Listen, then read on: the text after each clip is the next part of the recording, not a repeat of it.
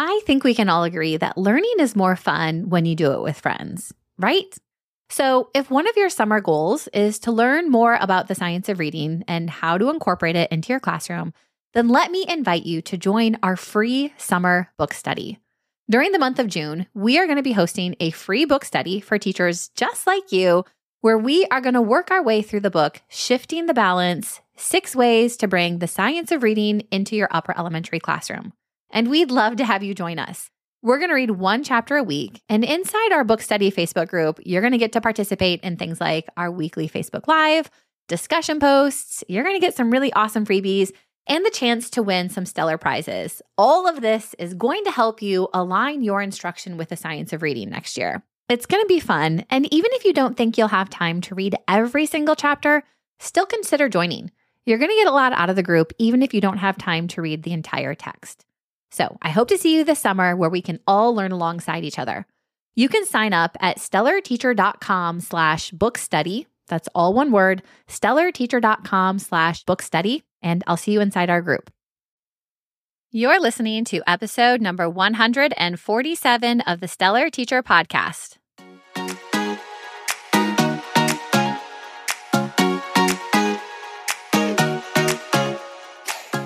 Hey there. I am so glad that you have been joining me for our Small Steps to SOR Summer series. This is our sixth episode in the series, which means we just have one episode left. I love putting together these episodes for you, and it has been so fun for me to be able to give double episodes with you for the last couple of weeks. Now, I want to let you know before we jump in today's episode that the doors to the Stellar Literacy Collective are about to open on Monday, July 10th, which is just a few days away if you're listening to this live. And if you listen to the podcast regularly, then you probably hear me mention the Stellar Literacy Collective often. This is our membership site for third through fifth grade teachers. And it was created for reading and writing teachers just like you and the membership is ultimately jam packed with resources that are going to make your job as a literacy teacher so much easier. There's also professional development and a community aspect. And we really want to make it your one stop shop for anybody who teaches third through fifth grade reading and writing. So if you have been hearing me talk about it and some of the resources included, and ultimately, if you are interested in getting your hands on a resource library that is seriously going to make your job teaching reading and writing so much easier this next year, we would love to have you inside our community. Our goal with the membership is to provide upper elementary teachers with resources that are going to make it easy for them to confidently teach effective and engaging lessons to their students without having to spend their nights and weekends planning. So, if that sounds like something you would want for this next school year, you can go to stellarteacher.com/waitlist because that way you'll be sure to get an email next week when the doors are open. The doors are only going to be open Monday through Friday of next week. So this will be your only chance to get in before the school year begins. So, like I said, if it's something that you've been considering, Monday is going to be your day. So we're getting pretty excited to welcome in some new members. But let's jump into our sixth small step to SOR. Now, during our Small Steps to SOR series, you have heard me talk a lot about Scarborough's reading rope. So, hopefully, by now, you're starting to become really familiar with this model. And we know that skilled reading, which is comprehension, comes when we combine word recognition skills and language comprehension skills. And Scarborough's reading rope gives us a visual to help us understand this combination and how these two skills work together.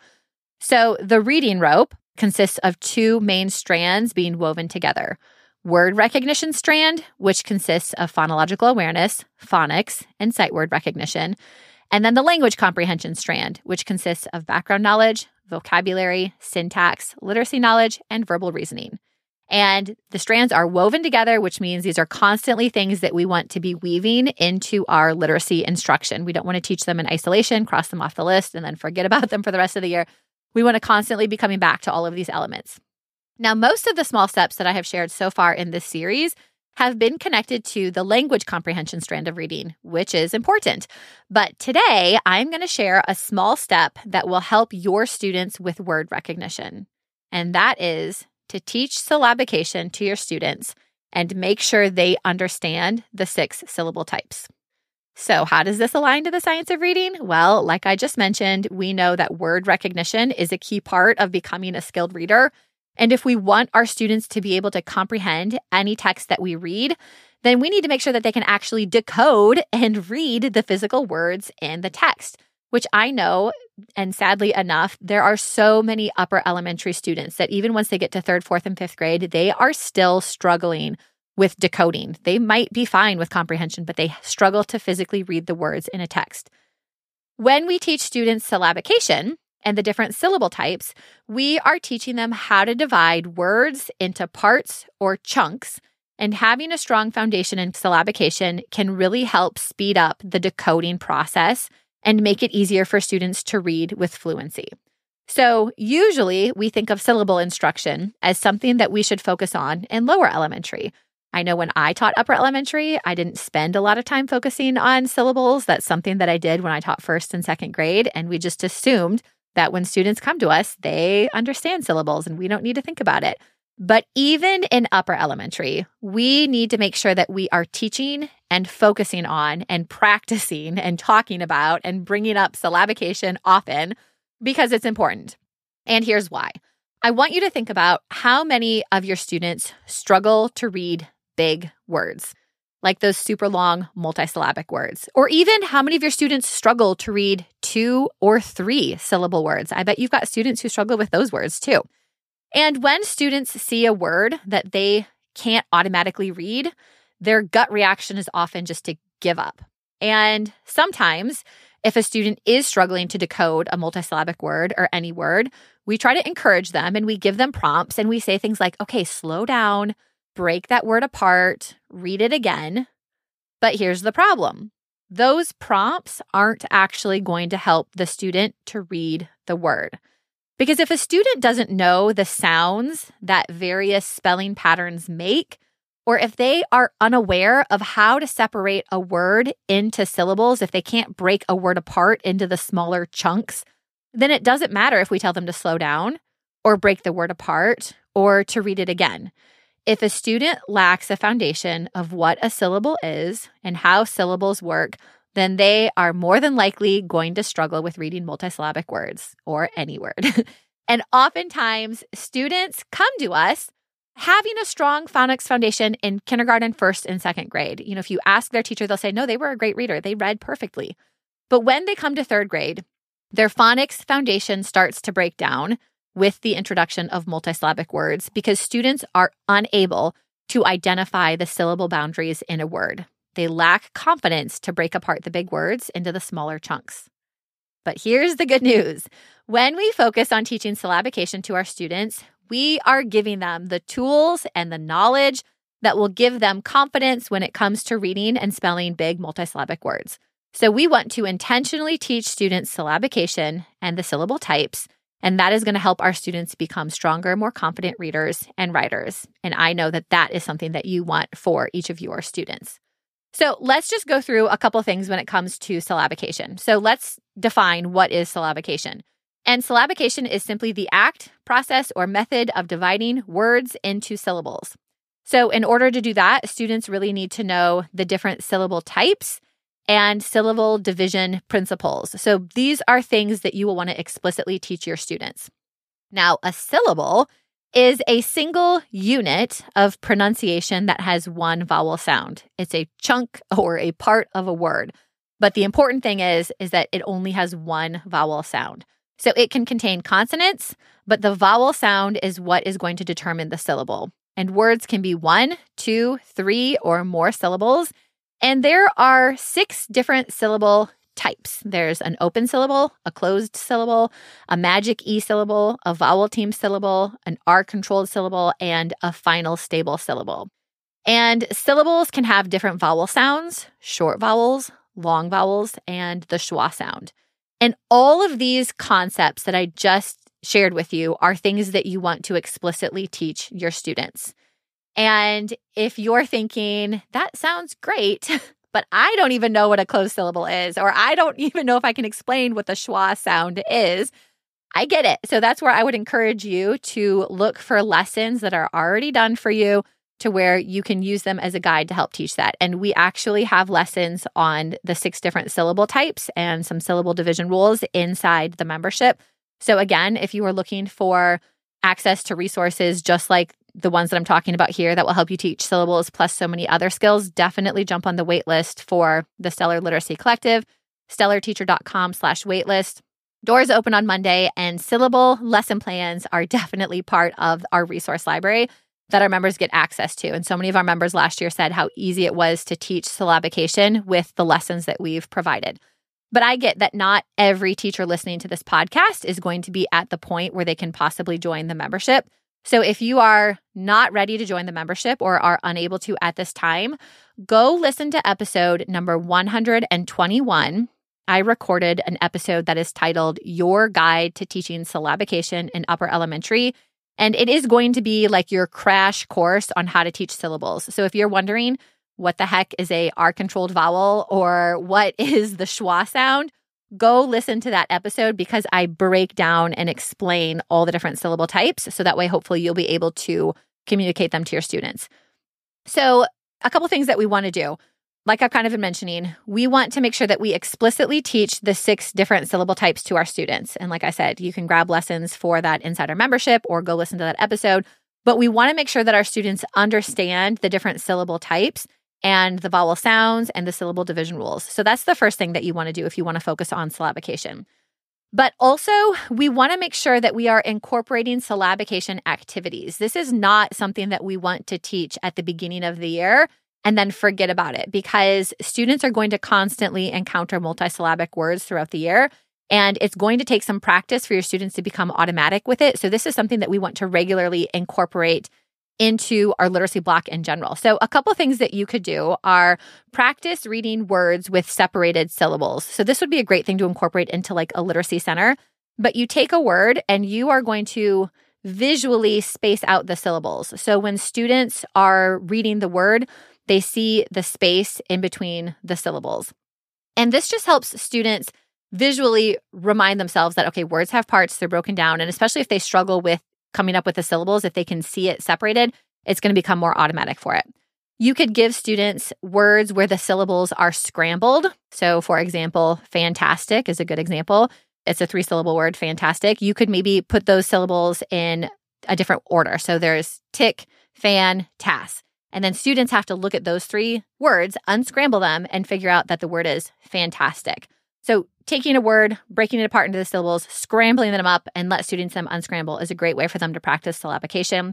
You could also have students do a syllable word sort where you give them a list of words and they have to either sort them by the number of syllables or the type of syllables. And that's just a good way for students to build familiarity or get comfortable understanding the different, you know, types of syllables and to look for them. But another really easy thing that you can do as you're learning about and discussing syllables throughout the year is a syllable hunt. And this is simply as either students are reading or listening, because this can be an oral activity as well, have them look for specific types of syllables. Okay. So today, when we're reading, we're going to look for a magic E syllable, or we're going to look for words that have the R controlled syllable. So have them just be on the lookout for words. It all goes back to this idea of we want our students to become word watchers and aware of the different aspects of words and sometimes we need to prompt our students to be paying attention to different features of words. So, a syllable hunt is an easy way to do that. Hopefully, that gives you an idea of some of the things that you can do in your classroom to focus on syllabication. But the most important one is to explicitly teach the different types of syllables to your students and then incorporating some of those syllabication activities. And if you're still wondering, is this something that is going to help my students? There are four reasons why we need to focus on syllabication in upper elementary. First, your students might have some learning gaps. And if your students have any gaps when it comes to understanding phonics skills or syllabication, if we don't go back and reteach those skills, they're going to continue to struggle with it. So if your students are struggling with syllabication, we need to fill in the gaps and make sure that they have a strong syllable foundation to be able to move forward.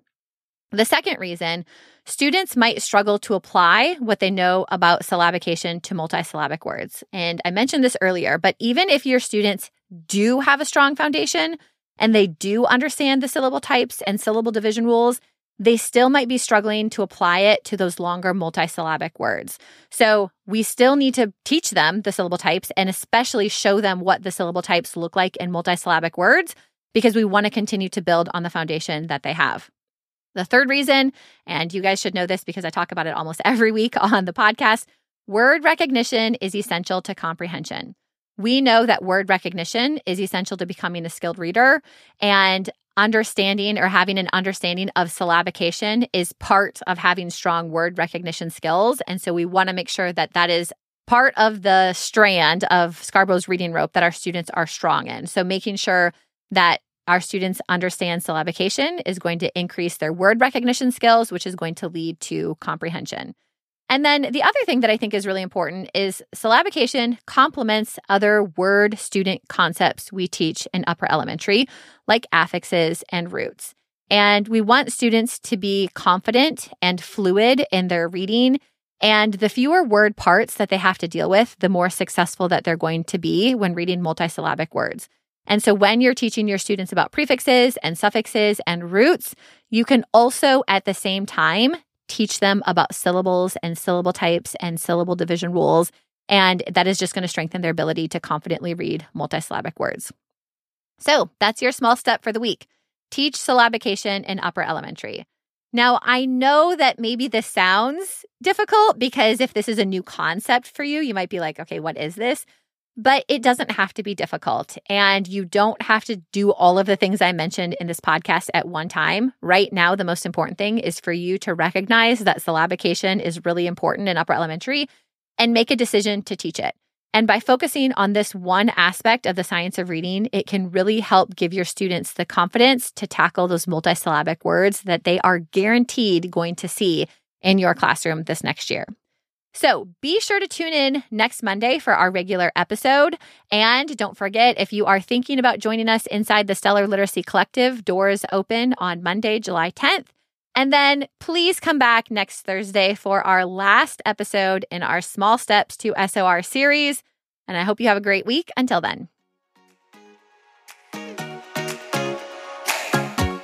So much for tuning in to the Stellar Teacher Podcast. If you enjoyed today's episode and are finding value in this podcast, it would mean the world to me if you would follow along and leave a five star positive review.